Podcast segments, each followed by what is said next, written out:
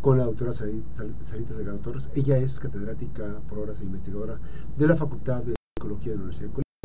Eh, tiene su consultorio médica norte, su reconstrucción, Avenida Constitución 2141, es el consultorio número 20, 312-32-368-98.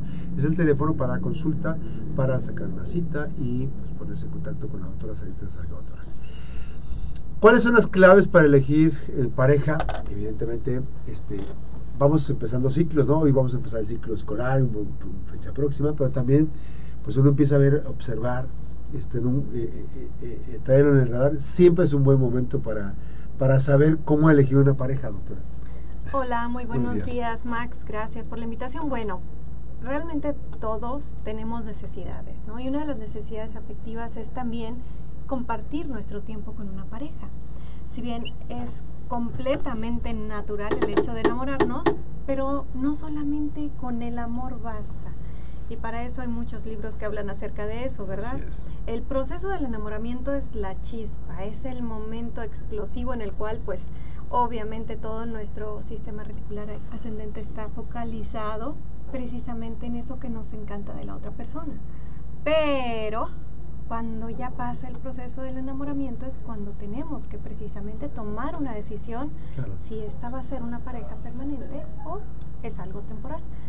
Todos conocemos, existen millones de aplicaciones, muchas aplicaciones para, para escoger, para hacer match, para escoger pareja y hay pues para todo tipo, ¿verdad? Personas con las que solamente se quiere tener relaciones sexuales, sexo casual o incluso personas con las que realmente queremos empatar. Exacto, disfrutar de un atardecer, una charla o algo así, ¿no? Entonces, ¿qué es, digo, digamos, como que las estrategias básicas o qué es lo que nuestros ojos tendrían que ver para saber si es o no la persona ideal? Todo esto se basa de un libro que se llama 29 claves para elegir pareja y bueno, también así como que un eh, resumen de lo que es los hombres son de Marte, las mujeres son de Venus, que es buenísimo, ese libro súper recomendable, que tiene que ver con que cada uno de nosotros es diferente, pero lo principal es que cada uno de nosotros como primer clave sepamos que queremos. Ajá. O sea, si queremos a una persona que sea inteligente, que sea lector o que sea tal vez de alguna religión en específico o que tenga algún hobby parecido, tendríamos que hacer como como un perfil de puesto, lo que hacen en las empresas, pero también algo que sea elemental, es decir, lo que no es cuestionable, lo que no se va a poder intercambiar. Tal vez que tenga los ojos de color, que tenga los ojos, la piel de tal color o el pelo de tal color, puede ser de alguna manera intercambiable. Pero hay tres puntos o puntos importantes esos no, ¿no? Y uno de ellos, pues cada persona los define, pero probablemente puede llegar a ser el respeto, la responsabilidad, que ahora se habla tantísimo de la responsabilidad afectiva, y también esta parte de, la visión en conjunto, de que sepan qué quieren los dos y que sepan que ambos comparten esa visión. Esta como primera clave. Así es. Ahora, esta, esta parte eh, en la formación siempre lo tenemos que tener en el radar, digamos. Son cosas fundamentales que tienen que estar siempre en el radar. Y es que desde pequeños, ayudarles a los niños a ser selectivos con sus amistades, ¿no? ¿Cómo ser selectivos? Bueno, el niño que te jale el pelo probablemente, a pesar de que le diga la maestra, no va a cambiar, entonces mejor no, que no sea como que tu confidente, ¿no? O incluso ese niño o niña o esa persona o persona, no sé, el, el amigo o amiga que te haga sacar lo mejor de ti, esta es una buena elección. Esto es desde la etapa formativa y ya cuando somos adultos, obviamente, cuando queremos tener una relación de pareja sólida, buscar esa persona, la que saca lo mejor de mí. El segundo clave o la segunda clave es conocer a su familia, conocer sus creencias, conocer el cómo piensa. Esto te aproxima más a la persona. Claro, y también si quieren una relación formal con esa persona, pues obviamente saben que no solamente se van a empatar con él, con él o la susodicha, sino con toda la familia, ¿verdad? Entonces, saber de dónde proviene, cuáles son sus creencias, de cómo se manifestaban el amor sus padres, o incluso el saber que bajo qué andamiaje ellos están este, bordados, ¿no? Generalmente las creencias intermedias o las creencias que tenemos como seres humanos fueron dados por nuestros padres. Entonces, eh, saber qué tanto apego tiene uno con el otro va a ser muy importante. Por ejemplo, hay muchos hombres que tienen mamitis o mujeres que no se pueden desapegar de su mamá o de su papá y es difícil que tengan una relación de pareja sólida. Entonces, el tercer punto, la tercera clave es observar cómo reacciona. Y en esta observación, obviamente cuando estamos enamorados, omitimos que le gritó al ballet parking, que le exigió al mesero punto. O sea, o sea, dejamos de ver eso, ¿no? Y Poca empatía, sí. Exacto.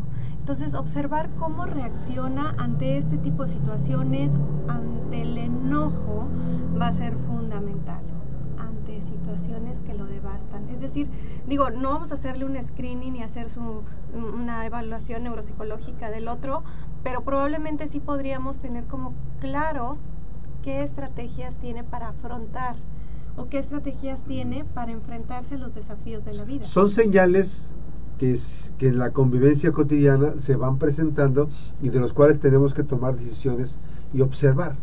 Claro, porque si estamos con el otro o la otra y la persona dice, no, es que me miro feo seguramente, y empieza a hablar acerca de todo su voz interna y esa voz interna no checa con la nuestra, correr, abrocharse las agujetas y correr lo más lejos que se pueda, porque no vamos a poder cambiar eso, ¿no?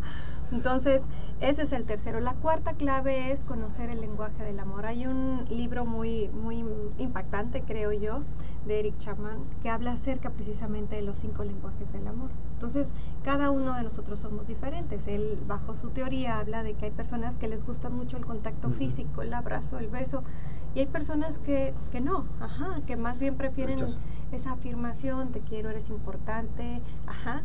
Otras personas les encantan la parte instrumental, los regalos. Así es. Otras personas compartir tiempo y otras personas más bien el darse a los demás, ¿no? el, tener esos actos de altruismo. Entonces, conocer cómo cada uno de nosotros manifiesta el amor y prefiere el amor va a ser muy importante, ¿no? Y que empate con lo que queremos. Eh, y por último, el quinto elemento, la quinta clave es precisamente ser independiente emocional. Esto es un temazo. En la consulta me han llegado adolescentes que me dicen, no, es que él en madurez emocional está en el kinder y yo ya estoy en la universidad. O sea, casi, casi, ¿no? O sea, somos muy diferentes. ¿Por qué? Porque en la independencia emocional tiene mucho que ver qué tanto influye el otro para que yo esté bien. Y en este punto quiero así como que hacer mucho énfasis que hay un mito muy grande que nuestra pareja tiene que hacernos feliz. Y no es así. Nosotros tenemos que aportar nuestro propio bienestar, ¿no? Entonces, saber distinguir esto va a ser fundamental. La independencia emocional radica también en el punto en el que si por alguna razón el otro está enojado, tal vez mis palabras pueden llegar a ser bálsamo, puedan llegar a ser un apoyo, pero no soy la responsable o el responsable de su bienestar. Así es. Y finalmente, eh, los responsables de la felicidad somos nosotros. De nuestra felicidad somos nosotros, siempre. Exactamente, aprender eso. Hay que recordar nada más los libros que citaste. El, el, lenguaje del amor, que también tiene que ver con Eric Charman, Charman perdón, que él es el que, que, lo escribió, Los 29 claves para elegir pareja, y Los hombres son de Marte y las mujeres son de Venus. Que eso, ese me encantó, porque precisamente habla de que los hombres ante un conflicto más bien prefieren evitarlo, retirarse y después hablar.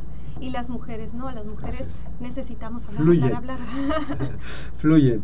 Gracias, doctora. Pues eh, Bienestar Emocional esta mañana, 312-32-368-98 es el teléfono para consultas en Médica Norte, consultorio número 20, Avenida Constitución 2141, la doctora Sarita Salgado Torres esta mañana, Bienestar Emocional. Gracias. ¿Puedo nada más comentar algo? Lo que pasa es que ahorita temporalmente está ah, fuera de servicio este número, pero el 312 165 2576 también nos puede servir. Ahorita lo vamos a poner aquí para en la entrevista, lo vamos a poner para comentar y compartir. Citas, por favor, es que está temporalmente de servicio. Muy bien. Gracias a la doctora Sánchez Salgado Torres esta mañana en Bienestar Emocional. La pausa, regresamos a algunas noticias, también son noticias. Regresamos.